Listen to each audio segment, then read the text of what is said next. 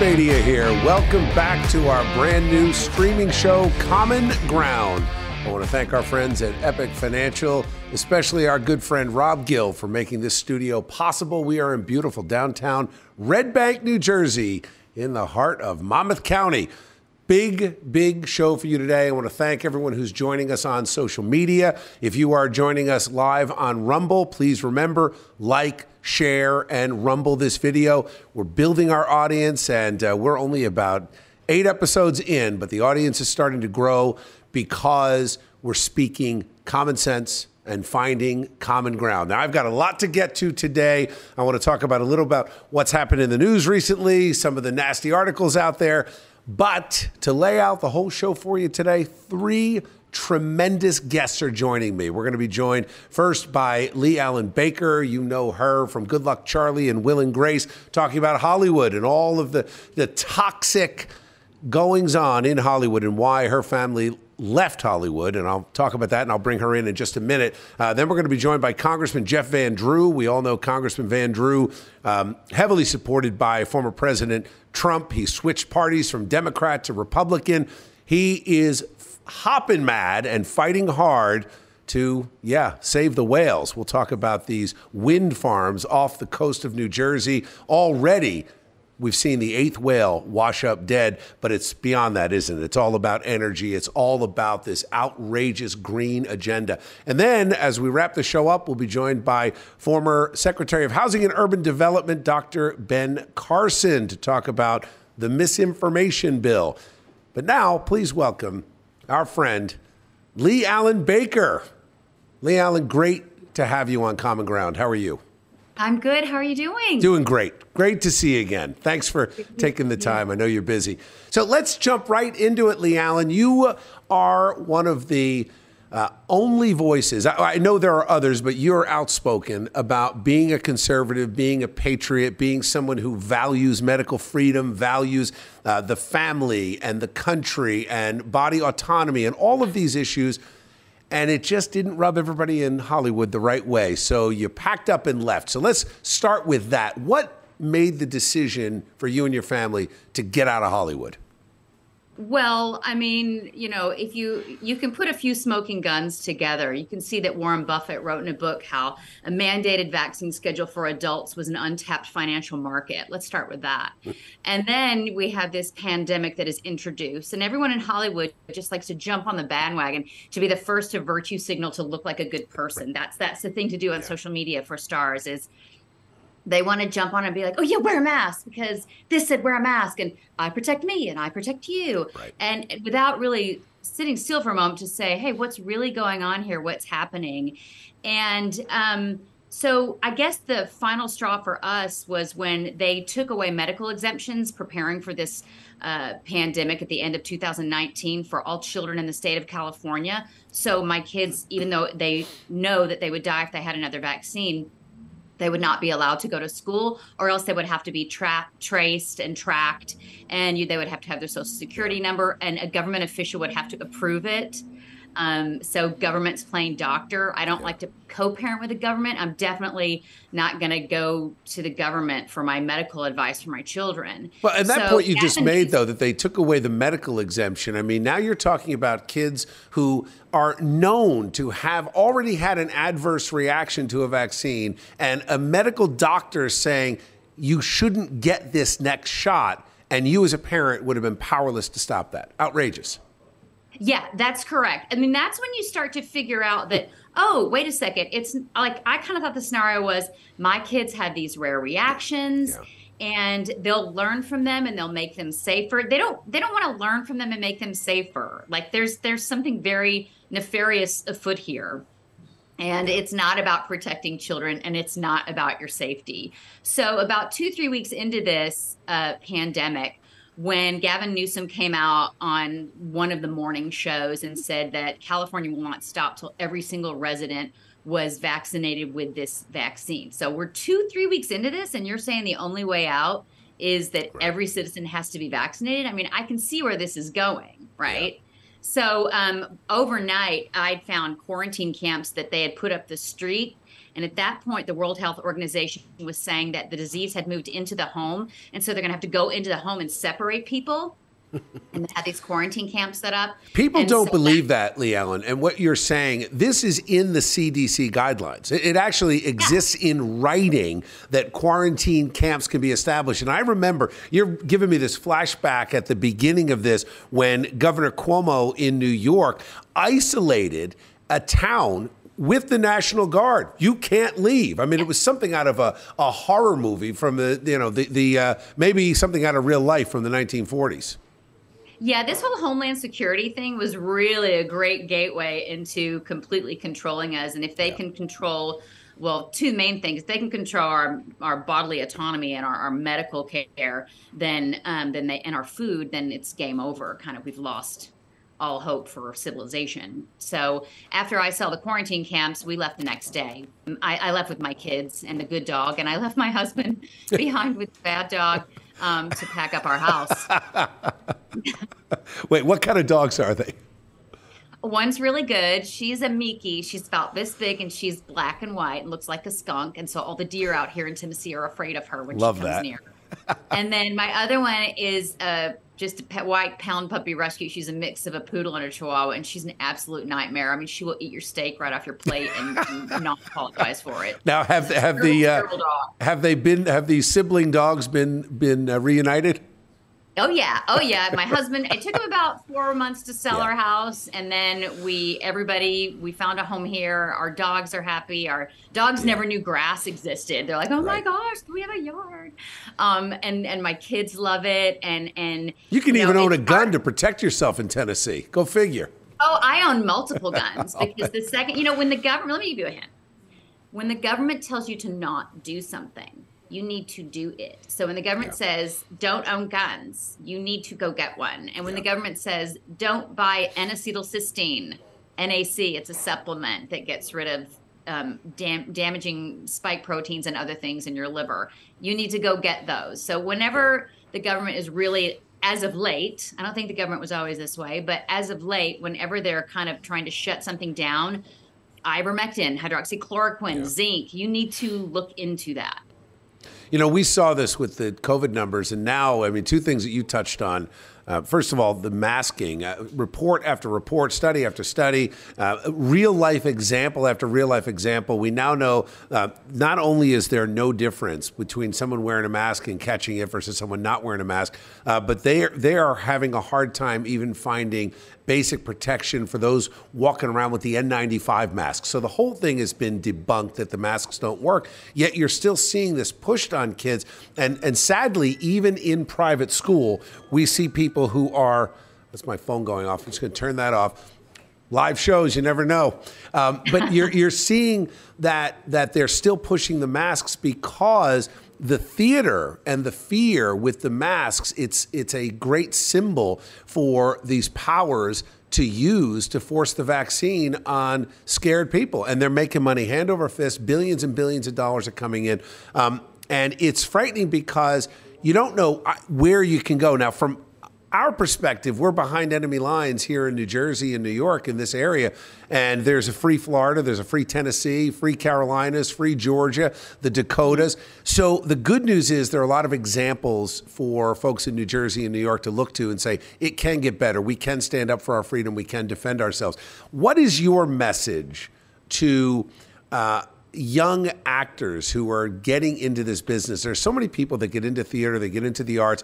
I don't know that a lot of folks getting into the creative arts understand that some of the most draconian rules exist in the creative arts.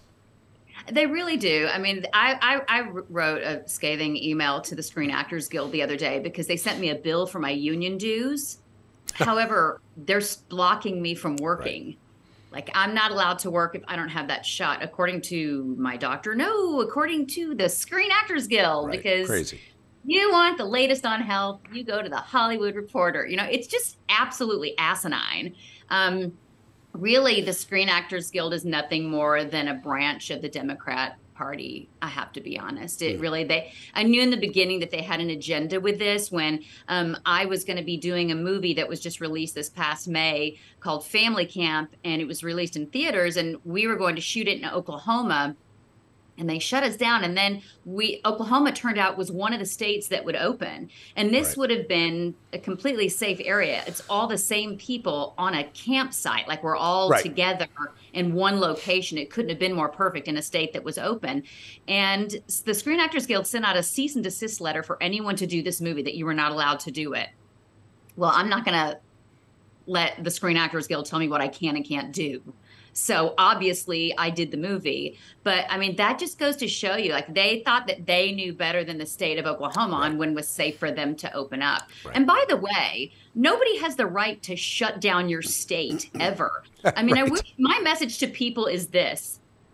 You know, there are a few movies that have reached out to me to do films, and my manager has had to say to them, she's not going to stick a swab up her nose. She's not going to wear a mask and she's not going to take a shot. So if you're okay with that, she's in. A lot of them back out because they're like, oh, we really want to stick this thing up her brain because it's yeah. such an infectious disease that we have to swab her brain to see if she has it, you know? So, um, but then there are some brave films where they're like, okay, well, I guess we want her. I guess our right. set's going to be a normal set where normal. we don't do that.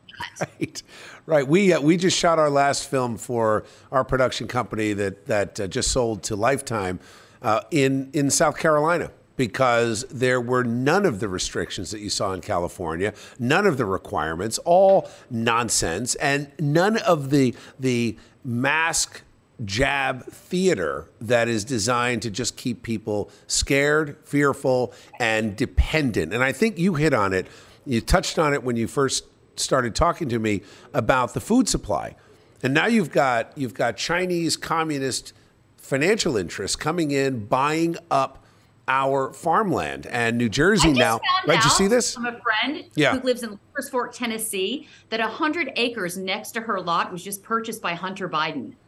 Run with no that story. kidding. I we could do a whole show on Hunter Biden and all the things that he's been buying up over uh, over the past 20 years. Yeah. Let me ask you as we wrap up just a, a little bit of nostalgia. You go back to uh, uh, Will and Grace. What was what was some of your favorite stuff that you've done in Hollywood? And are you in touch with any of the actors? You know, Good Luck Charlie, all these great things that you did. Are, are were, were there friendships destroyed over this, or are you still in touch with some of the folks that know that you're among the normals?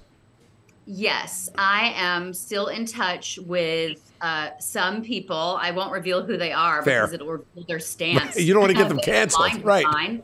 Right? But you know, Will and Grace. I, look, I had a wonderful time on that show. Those are some of the best writers that I've ever worked with. Same with Good Luck Charlie. Um, I really enjoyed um, the guys on on Will and Grace. They're Eric and Sean are great guys. Um, but no, we were just never kind of friends. That we, you know, I got a different series. They were doing different things. Um, but I just, you know, I know that there's a lot of good people out there who are liberals who just don't they're refusing to see the truth. You know what i'm yeah. saying? They're just not looking to where i know if they could open their eyes to see the truth and use some executive function in their brain that they would realize what's really going on yeah. in the world right now. And i think they are kind of waking up to it. You know it's it's uh, it, it reminds me of the, the quote we're hearing over and over again that it is super easy to fool people. It is near impossible to convince someone that they've been fooled.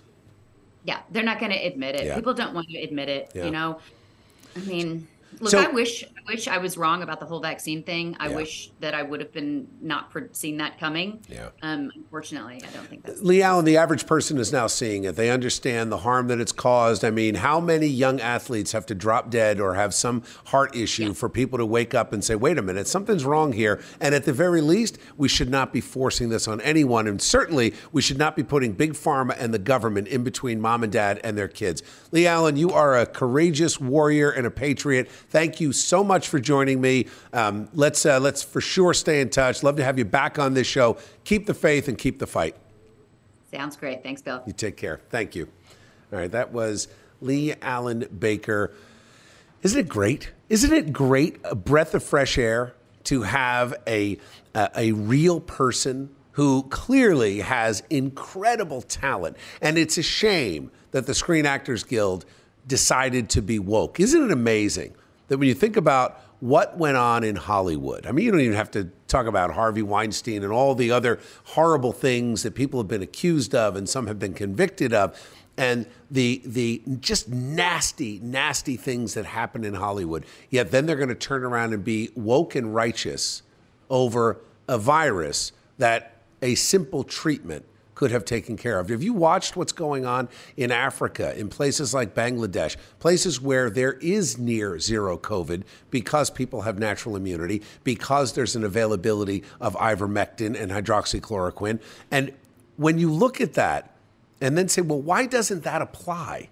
Why doesn't the lessons, why, why can't we look at Africa? Why can't we look at, at there, certain countries like Bangladesh that have had such a low COVID rate and understand that there's a reason for that. Why aren't we able to look at that and learn? And I think Leigh-Allyn Baker said it best when she said, Why, after seeing all the adverse effects, is there not a scramble to have the scientific and medical community to say, hey, we had great intentions on this vaccine. We don't want vulnerable people to die with COVID. But we recognize that 18 year olds are now having heart issues. So maybe we need to go back and retool this and rethink it. And that's something that's lost in conversation today. Every single thing is politicized. Even the the murder uh, of that of the guy in Memphis, and you talk about the five cops who are now under arrest and under indictment and charged with murder. Even the death of this guy, totally politicized. And CNN and other outlets have tried in desperation to make it about race. How do you make it about race? You've got five black cops and a, and a victim who's black. How is this about race? But they stretch and they push. And you know what you don't see a lot today? You don't even hear about that today. Why? Because the corporate media has moved on. They got their clickbait out of it, and now they've moved on. Now, um, I'm going to turn this conversation in a couple of minutes to uh, my friend Congressman Jeff Van Drew. So in New Jersey, let me back up. Jersey has a fabricated energy crisis caused by woke left wing liberals. Let's start with that. We have some of the cleanest, most affordable, and most available energy of just about any state in the country nuclear energy and natural gas power the state of New Jersey. Do you know that 75% of our homes are using natural gas for heat, power, uh, cooking, all of that? Yet the government and the Democratic led legislature is beholden to radical left wing environmental wackos who say what we want to do is replace this efficient, affordable, abundant, and clean source of energy with something that is less safe for the environment, not even close to as effective or efficient, and will drive our energy costs up potentially in the triple digits.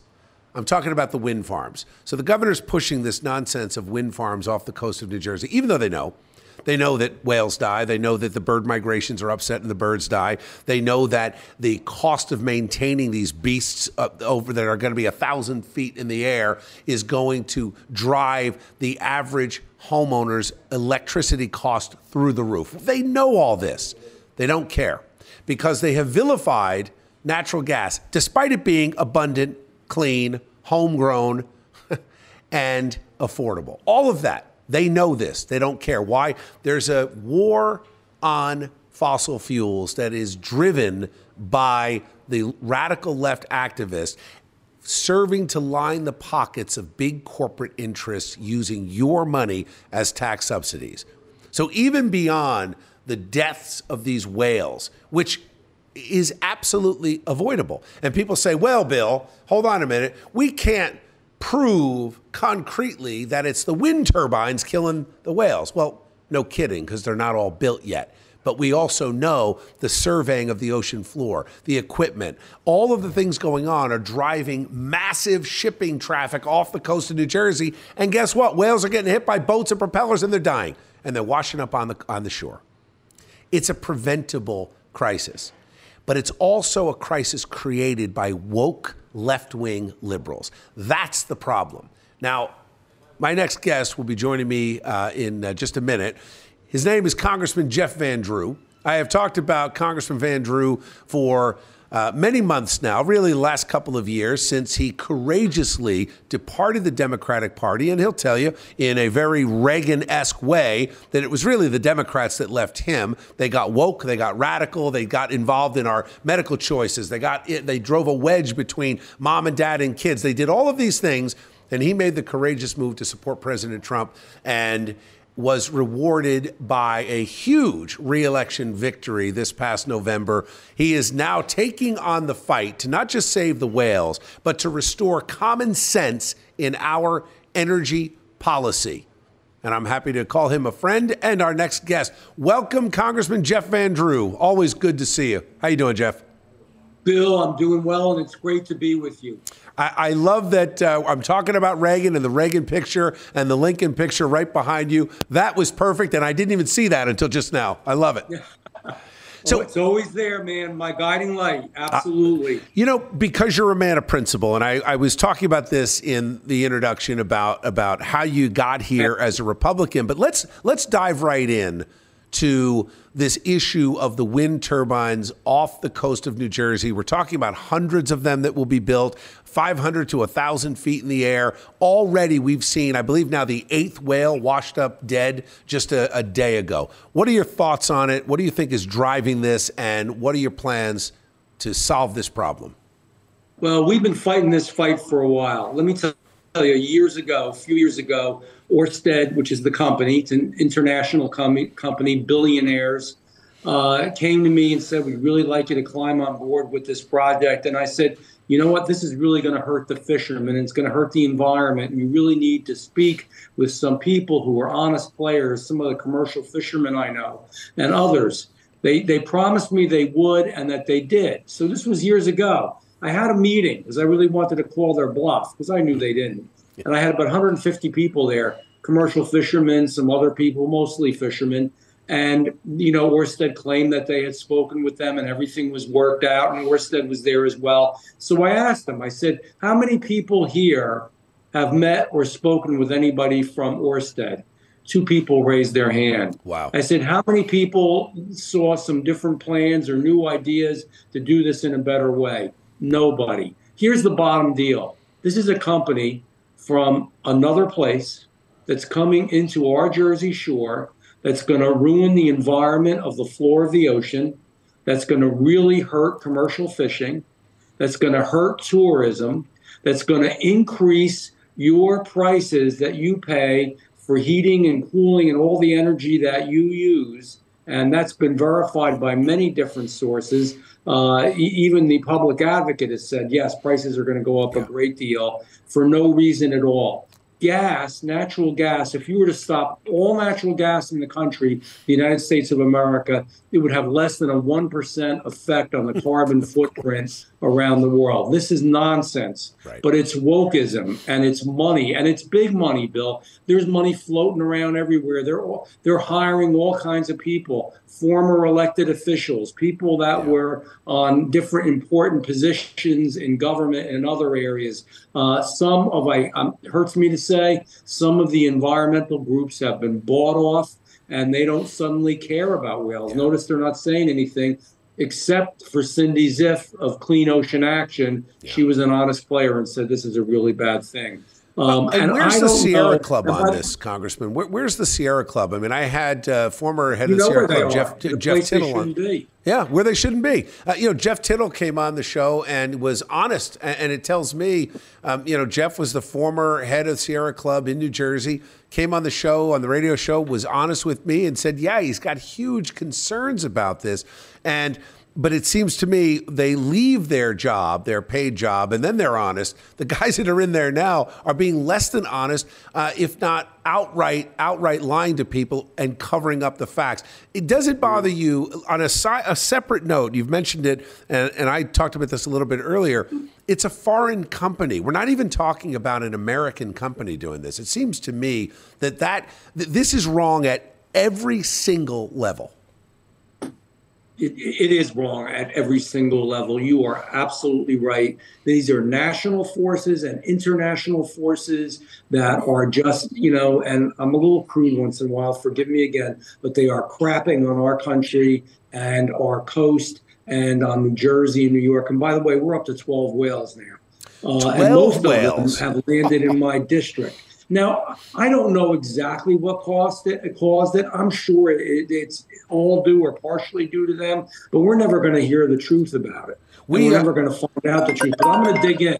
I'm going to be at uh, the World Whale Day rally on February 19th at 2 o'clock in Seaside Park. I, I don't know if, Congressman, you're going to be there, but I'm very excited to uh, join the folks for this World Whale Day rally. I, something I have to be honest, I never thought I'd be going to a Save the Whales rally in my wildest imagination. you know, but but you know what? It, it's it's to me, there are two things here. One, common sense. We know what clean, affordable, abundant, homegrown energy looks like. It's nuclear, it's natural gas, and it's clean. And we also know that if you can not harm the environment and provide clean, affordable energy to working families, you are obligated as a public servant to do that. So I, for the life of me, I look at this and say, you know what? Yeah, we ought to save the whales because this is not saving the whales and regressing back to some time where we're spewing all kinds of junk into the atmosphere. The real regression here is the wind farm itself. Yeah, absolutely. Uh, how are we going to recycle the blades? We don't even know. Right. All these fiberglass blades are going to be shot in 15 to 20 years. The cost of the whole thing. Let me tell you something that's really going to bother you. So there's a lot of towns and cities now that have joined and said we don't want it, or we at least think you should slow down and really study it. And we're going to have hearings both at home and in Washington you know, I was just named the vice chair of the Transportation Committee. Congratulations. On the Judiciary Committee. Big deal. Thank you. Yeah. And, and, and the Judiciary Committee, between these two committees, man, I'm going after these guys. I love it. And I told them I am, and I'm going to go after them with everything I got. But here's something really sick. I want you to listen to this. Yeah. So Ocean City does not want them to tie all their cables underground in Ocean City. They just said, we don't want it. They did a resolution against it. We don't want it. So in our state Senate and our state assembly, legislation that was passed that said when it comes to wind energy, that a local municipality has no zoning powers and no say and can't do anything, and it'll just be done to them again, what, what are they doing to our towns? Well, it's it's the classic state of New Jersey overriding local rule, overriding home rule, and sadly, it's the Democratic majority pushing this. Have you heard from the governor? Has he has he reached out to you to say maybe there's a compromise here? Maybe we don't need to wreck the Jersey Shore for this fantasy of powering the grid with wind, which incidentally is the second least efficient form of energy production. Only solar is less efficient than wind. It's it's just bad all the way around, you know. And you know, solar panels people are generally putting on their roofs, although they are losing some farms and so forth because of it. But this is a big deal. Yeah. Bill, I know that you love the Jersey Shore. I sure. know you love how clean our water is, how beautiful the area is, in Long Island as well. How can we let this happen? Yeah. And how can and no, the, by the way, the governor hasn't contacted yeah. me. Supposedly he's going to come down with some kind of help or an answer, but hasn't made it yet and still hasn't done it. But boy, the governor loves it, wants to yeah. do it. The more the merrier. Let's industrialize because he probably doesn't go to the shore anywhere around here. Right. You know, let's industrialize our Jersey Shore. Let's industrialize Long Island. Let's industrialize the entire East Coast and at the same time go after the lobstermen, which they're doing federally, right. and trying to hurt them because in that case, they said the lobstermen, in, in, the process of doing their work, are hurting the whales, but they're not. They never had these kind of numbers. These numbers of dead whales are unprecedented, right. and it's not only the whales; it's other fish. It's the it's the um, the bottom of the ocean. We have some of the most important areas ever literally anywhere in the world environmentally on the floor of our ocean in our area. It's got to stop. Well, it's and really I, and I think the point you made is a huge one, not just about standing up for home rule, but the idea that the wind farm to shore transmission cables are going to override local zoning, override the desires of the local towns, potentially cause a dangerous situation, impact to the environment, impact to tourism. This is bad at every single level. I'm standing right there with you, Congressman. Thank you for everything that you're doing. Keep the faith, keep the fight. Uh, we'll have you back on this show, back on the radio as this progresses, and uh, I will see you on the trail. Thank I you. look forward to it. I'm proud of what you're doing. Thanks, Jeff. Appreciate that. That is Congressman Jeff Van Drew, who represents a good portion of the Jersey Shore. He is one of the good guys for sure. All right, as I told you at the top of the show, we've got a packed, packed guest list today. Um, I want to switch gears now and talk about a horrific bill that was not only passed with bipartisan support, shame on the Republicans, every one of them who voted for this, they should think twice. And this is going to be your mulligan, guys. You have an opportunity to put in a repeal bill. It's Senate Bill uh, 588. This bill, uh, this Senate bill, was called the Learning Standards for New Jersey Students. It's the Information Literacy Act. Let me tell you something. Uh, that is about as Orwellian as it gets. What it really is, is a misinformation act because it was written in large part by a left wing woke professor at Rowan University who said things like, people like Tucker Carlson and Sean Hannity should not be allowed in schools. That opinion is toxic, and I'm paraphrasing here, and misinformation. So, all of you, all of you, including my two previous guests, actor uh, Leigh-Allyn Baker and Congressman Jeff Van Drew, are accused of spreading misinformation by being opposed to forced vaccinations and the wind farms disrupting marine life. That's right. That would be considered misinformation under this law that the governor happily signed. So the question is, how do we fight back? I mean, the Republicans are going to get an opportunity if we win a majority in 2023, but this pushback has to start at the grassroots ground level. Now, my next guest, you are going to know his name. He is a great American, a true patriot, a person that stands up for common sense and is able to find common ground with people because of his intelligence and his fortitude, his strength, his courage. He is the former Secretary of Housing and Urban Development, serving faithfully under President Donald Trump. Please welcome Dr. Ben Carson. Dr. Carson, welcome to the show. How are you? Thank you. It's so good to be with you. Appreciate you having me. I'm doing great. So I'm glad to hear that. Thanks for your patience. Uh, in I know you're very busy, so I want to get right to it. We talk about this misinformation bill. You and I had a brief conversation on my morning radio show, and I wanted to flesh out some of the ideas here for our audience uh, in the afternoon. And that is, what is the primary danger of this bill as it pertains to mom and dad sending their kid off to school? Well, you know, if, if, if you know history and you know how places go from democracy to totalitarianism, what you will find is that it begins with censoring of speech. They don't want anybody who disagrees with them to have a voice. And it starts out in a rather benign way, just ignoring them or suppressing the media uh, through which their voice is heard uh, and it becomes progressively worse until it is absolute, uh, you know, ban on anything that is in contradistinction to the message that's being put forth by the powers that be. We see that happening now. This uh, media literacy uh, bill in New Jersey, uh, this is extraordinarily dangerous because they're trying to get kids to the point where they can identify misinformation. But who gets to determine what misinformation is? Right. And and that's where the real problem lies.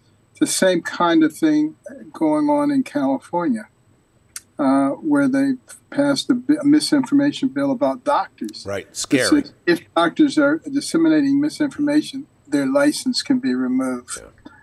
I mean, and, and that would include uh, advising a patient not to take the COVID vax. That would include that.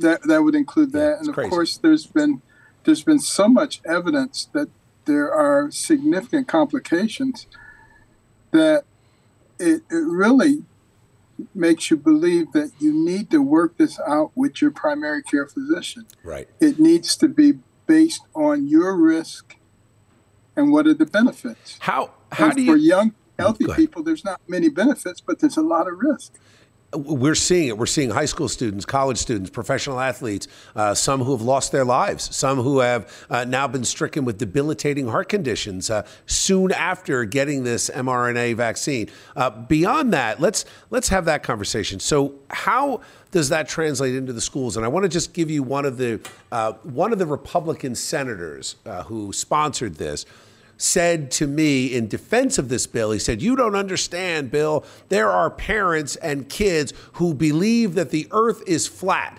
And that's misinformation, and we have an obligation to root out that kind of a conversation.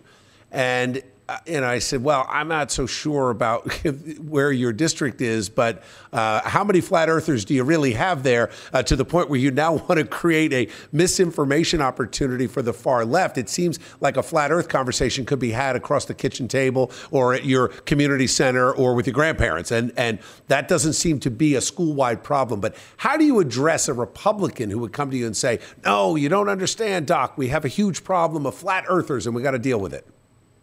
Well, I would simply say uh, go back and look at the reasons that this country was founded.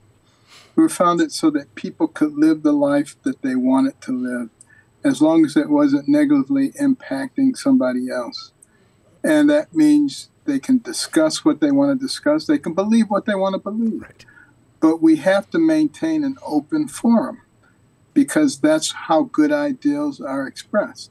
You know, you look at medicine, for instance uh, when you go back to the last turn of the century, the one before the one we, we went through 20 years ago, um, you know, the average age of death was in the in the 50s or or less.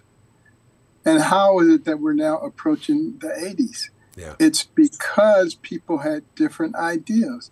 They discussed those ideas. Things were tried out. They worked, and we were able to gradually increase the uh, term of life. That's the way you make progress. You don't say, no, it's this way and it's only this way, and anything that isn't uh, consistent with that is hurtful to society, and therefore we must snuff it out.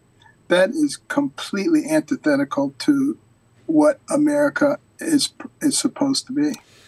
Doctor, let me ask you, uh, given your extensive background as a, as a doctor, uh, just your, your background, given uh, your, not just your profession, but your time in politics, your time in the administration, when you hear someone come at you and say, no, no, no, there is scientific consensus, and therefore we all have to believe, how do you respond to that? Well, there's no scientific consensus about COVID, that's for sure. That's and uh, and and the people who spoke out against it early on were blasted, and uh, they were uh, basically silenced and demonized, and in some cases, licenses were revoked.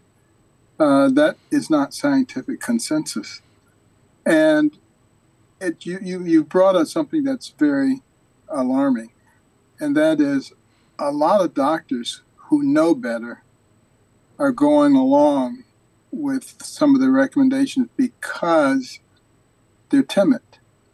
They're afraid. They don't want to lose their license. They don't want to be blackballed. So they say it's easier just to go along with it. I have too much to risk. Mm-hmm. And that's sad. I, I, hate seeing that. I understand it. Believe me, I do understand. People put a lot of time and effort into getting their license and, and getting the training that they have, and they don't want to see it all thrown out the window. But really, the way to fix that is to be able to stand up for what you believe in. It's courage. You can't be the land of the free if you're not the home of the brave. You got to be willing to stand yeah. up for what you believe in. And uh, I think we win in the long run because the majority of people in this country actually have common sense. It's just that they don't get to hear both sides of the story. Right. So they get manipulated. And uh, that is the modus operandi for those who are trying to fundamentally change our country uh, into something that we won't even recognize. And the transition is occurring very rapidly.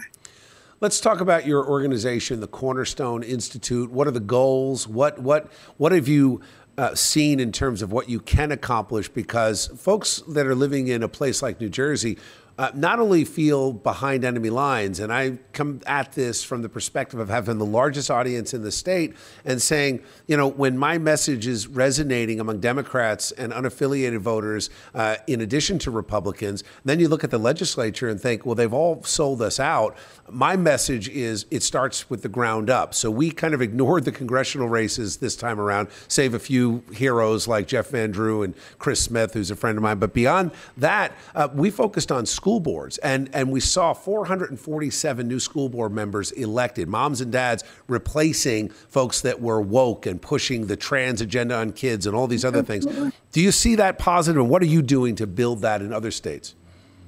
Well, you know, what you just said is obviously very encouraging. Uh, the fact that people are getting involved. If this country is to be saved, it's going to be saved by we the people. It's not going to be saved by the government because governments do what governments do. They grow, they infiltrate, and they dominate. That's what they do. Just like a lion kills lambs and eats them, not because he's a bad animal, but because he's a lion. So, but that's why our founders worked so hard to give us a constitution that would allow us to keep the government under control. Uncontrolled government will just balloon and take over. And that's been the case since anybody has uh, recorded history. So the fact that these parents are getting involved, running for school boards, running for city council, going to the meetings, uh, this is music to my ears, and I, and I hope it continues in a large sense.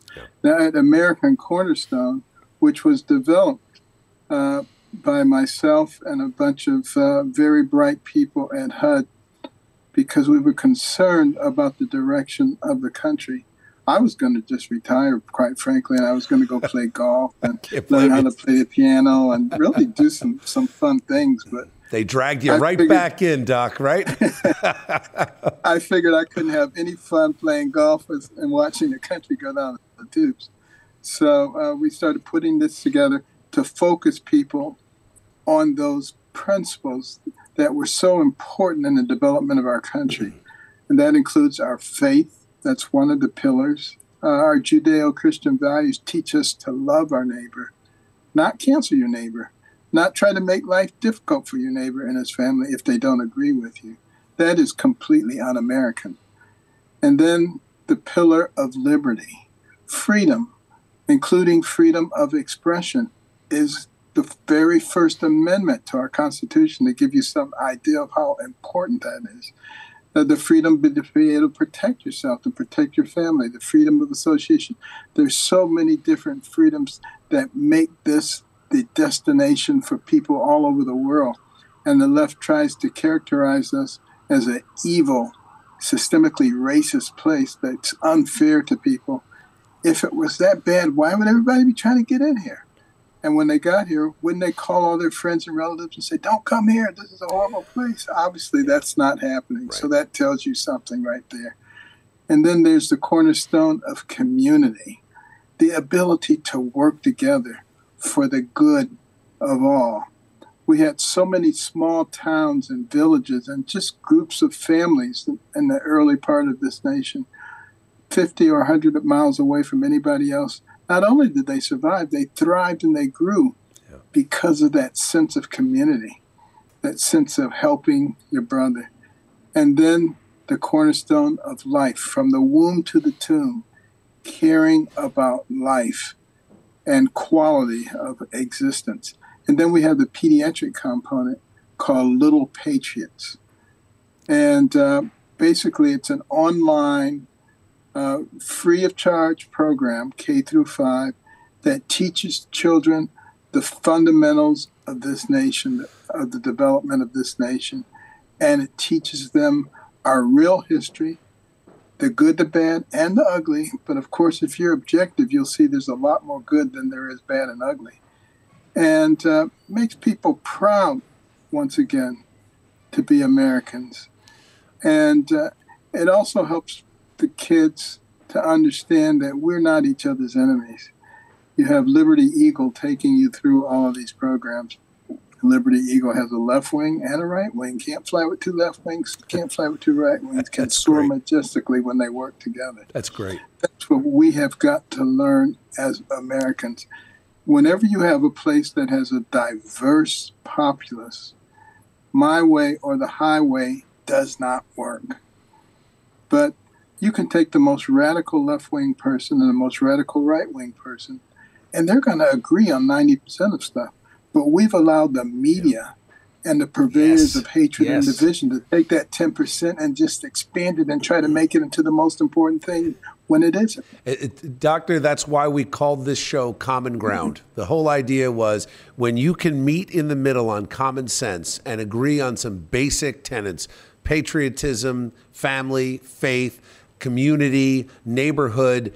You can solve any problem. And where we disagree, that's actually the finer points on both ends.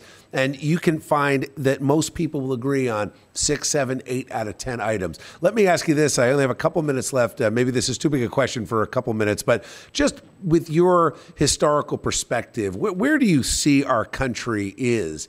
In its history. And what, what do you see next? I mean, there are plenty of examples about what happened in, in Russia, in Cuba, in China, the Roman Empire. We hear all these big ideas floating around. Some people are doom and gloom. Some people think we're at the, the, the precipice of the next American Revolution. Where do you see our country right now in our history? Well, you know, a lot of people have said it's no worse now than it ever has been. I disagree with that. I think that uh, there has been a movement that's been going on for decades to fundamentally change this nation. And that's why Khrushchev said 60 years ago to Eisenhower, your grandchildren's children will live under communism and won't have to fire a shot. You know, taking over the school systems and indoctrinating the kids, it's devastating. Taking over the news media, spoon feeding the people, replacing faith in God with faith in government raising the national debt to astronomical levels so it could justify massive taxation, redistribution of wealth, and complete control. And I think we're as close to losing what we have as we've ever been. You know, Benjamin Franklin was asked after he came out of the Constitutional Convention in 1787, What do we have here, sir? A monarchy or a republic? He said, A republic if you can keep it. This is going to be a challenge. I do believe we will rise to the occasion. It's always darkest before the dawn, and sometimes it has to be pretty dark before people can see the light. But I think they're starting to see it. I think so too. Doctor, so great to have you on the show. Thank you for joining me on the radio last week and on our new show, Common Ground. Let's stay in touch. We are here with you, fighting alongside, and I'm looking forward to the great things that you're going to accomplish in the next few years, and we're right there with you. So thank you for your patriotism and your courage. And thank you for being a patriot. With people like you, we will win. Thanks. We'll see you soon. That is Dr. Ben Carson, former Secretary of Housing and Urban Development under President Donald Trump. Uh, what a great man. What a, what a man of vision and courage and strength and patriotism. And it's all of those things. And you heard what he said. It is about finding common ground. Most people are normal. Most people are normal. and, and when you think about normalcy, now, by the way, I, have had three guests, and I know we didn't get to any calls today. The, the number, if you are uh, listening, is 973 891 4421. I'd be happy to take a call uh, as we wrap the show up and, and uh, um, answer any questions that you have, whether it's about my conversation about woke Hollywood and body autonomy and medical freedom with Leigh-Allyn Baker, whether it's about saving the whales and stopping this uh, fraudulent fantasy of wind power uh, with Congressman Jeff Van Drew and my last guest, Dr. Ben Carson, who I, I just. I can't say enough about how thoughtful and smart he is. I mean, you always knew the guy was smart, but he gets it at a deep level. And, and, and I hope you heard what he said. He said, I was thinking about retiring and playing golf. And you know, a lot of us that are in positions where we're blessed to have an audience, blessed to have an opportunity, we're looking around and saying, not only can I not relax, but I've got to fight. And I believe it's my duty to use the power of the microphone, not only the largest audience in the state with the radio, uh, but the fastest growing grassroots organization certainly in New Jersey, perhaps the country, with our Common Sense Club. It's commonsenseclub.org. Um, this is, there's something there. We've got almost 100,000 members now. So people are waking up. And again, I want to thank great patriots like Rob Gill and Epic Financial. Uh, you know, I got to tell you, my, my friend Rob Gill is just a stellar, stellar human being and he opened up his offices, his support staff. I mean, the work that Kevin does behind the board, the fact that uh, other Kevin comes and makes sure that there's water and the seats set up. I mean, it, it's amazing to me. And, and uh, Kevin's brother Danny, who uh, comes in and runs the board once in a while, like I, you're talking about great people. Alexa, who works directly with Rob. Uh, this is just a a, a strong, strong group of people. And when I think of all the people that are behind us, like Eddie, who works with Rob and just somehow magically had the show launched in 10 days after I had the idea. That's literally how it happened. I sat with, with Rob and I said, Rob, I think I got to launch an afternoon show and we've got to get out to more people. And stay tuned. A lot of big announcements coming up over the next couple of weeks uh, of, our organizations, and I will keep you posted. But let me just address a couple of things. There's some nasty people out there that write for groups like Politico and others, and we see all the hate and vitriol on Twitter. So I end up at an event. My friend Vin Gopal, and if you are a New Jersey resident, you've heard of Vin Gopal. He's a state senator of the 11th district in Monmouth County. This is a Democrat plus seven district. It's a district where somehow two Republicans were able to win assembly seats, but of course they've been acting and voting like Democrats, so I'm not so sure how long they're going to be in that seat. But Vin is a friend of mine. Now, let me say that Vin is a liberal Democrat, and I am a Republican. I would say I'm a populist conservative. I don't consider myself just straight conservative. I'm, I'm, a populist. I believe in building from the ground up. I believe in grassroots and community. I also believe in finding common ground with the other side. There's going to be a new governor in 2025, and that governor is most likely going to be a Republican. That new Republican governor has absolutely positively is going to have to work with the other side. This state has 2 million Democrats and a majority of Democrats in both houses. Now, maybe we're going to win a Republican majority in the Senate this time around. Let's see. Let's hope. We're working toward that. But even if the Republicans are successful in winning a majority, let's say they win five seats and all of a sudden it's 21 19, that's great. But you still got half the chamber that are Democrats you got to be able to find the common ground with the other guys. So I'll give you a quick story. So Vin Gopal, I've known him for years. He gets behind this ridiculous sexualized curriculum in the schools. And, and my head exploded when I read it. I'm like, what the hell was he thinking getting behind this? So we turned on our machine with our nearly 100,000 members. And as you may know, because many of you signed up and sent these letters, we generated 70,000 letters to the governor and legislators. Well, Vin's email was at the top of that list, and he got bombarded bombarded. Within eight days, he turned around and asked the governor to revisit the age appropriateness of the law. Now, that's how you get action. The other thing he did is he called me the day after and said, Bill, you blew up my inbox. Let's sit down and talk this through. And we did. And we had a beer. And then the other night, he invites my wife Jody and I to be his guest at a social gathering that has one purpose not a fundraiser for politics, not anything that anyone's raising money for a campaign or a PAC. Nope, not even partisan. To honor police officers and veterans. That's it. So, of course, we went. It was great. It was at a terrific place called Bar R in Asbury Park. The press went nuts trying to come up with some conspiracy about was this an attack on the Republican county organization in Monmouth? Was this some kind of a nefarious plan moving forward? Good grief. I think the members of the media need a hobby because clearly they're looking to create controversy where there is none. And I will tell you this as sure as I'm standing here if I am fortunate enough, if I am blessed to be someone who's in a position to make decisions and help our great state move forward and go beyond the strength of the microphone and the organizations that we have successfully built and the largest audience in the state and 100,000 members and all that I can promise you I will look for common ground with our Democratic friends across the aisle. We are not going to bring New Jersey back unless we can work with reasonable people on both sides of the aisle.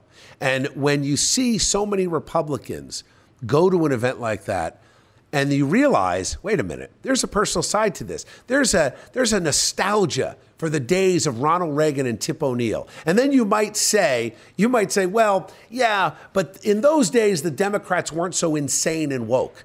Well, that's true. But you know what? Democrats in our state are very similar, almost identical to Republicans. They're black, they're white, they're shop owners, they're retailers, they're waitresses, they're nurses, they're teachers. And you know what they want? They don't want the partisan vitriol. They don't want that. What they want is something positive. You know, Ronald Reagan used to talk about morning in America, he used to talk about the shining city on the hill. New Jersey can be that for the rest of the country. I am so energized and excited, both my Republican friends and my Democratic friends, to a person want to see this state fixed. I can't speak for the radical woke crazies like Governor Murphy and some of the others out there, but forget about them. They're on the fringe. Murphy is just running for president. That's what that's about. You need to focus on the normal middle where most of us live. We just want to raise our kids and build our businesses. We just want to go to work hassle free. You know what I really want? I want to know that the person that's been paying into unemployment and paying those taxes is going to get a check when they're out of a job. I want to know that we're not going to have highways and bridges that you can drive over and you fear for your life because they're in such disrepair. I want to know that kids in Newark and Camden are going to be drinking clean water from the tap. That's what I want to know. Can we fix that? Can we get the sex out of the schools? And can we put the prisoners back behind bars? If we could figure that out, we can save this state, we can save this country, we can move forward together, and it's not going to matter which party you're in. But I'm going to leave you with this thought the vehicle to take back New Jersey is the Republican Party. And if you are an unaffiliated voter, that means you're not participating in the primary process. Please join me and vote in the Republican primary this coming June. And the reason? Because every one of us has had this conversation with our wife, with our husband, with our kids in our own head. And we said, how do we get stuck with these two boneheads as the Republican and the Democrat? You're not stuck unaffiliated voters in New Jersey can show up on election day or change their registration prior and vote in that primary. Be a part of the solution. Join me. It's common sense. We're going to find common ground together. We are going to take back this great state. I love New Jersey. I'm digging in. Dig in with me. Go to the website, billspadea.com. You're going to look for a link that's going to be posted soon on commonsenseclub.org and billspadea.com. You know, you know I went and did it. I ordered plastic bags. Yes, they're awesome. We're going to give them out at every single event. You can buy your own. Of course, I put my face on it. You're going to love it. Dig in with me. I'll see you next week.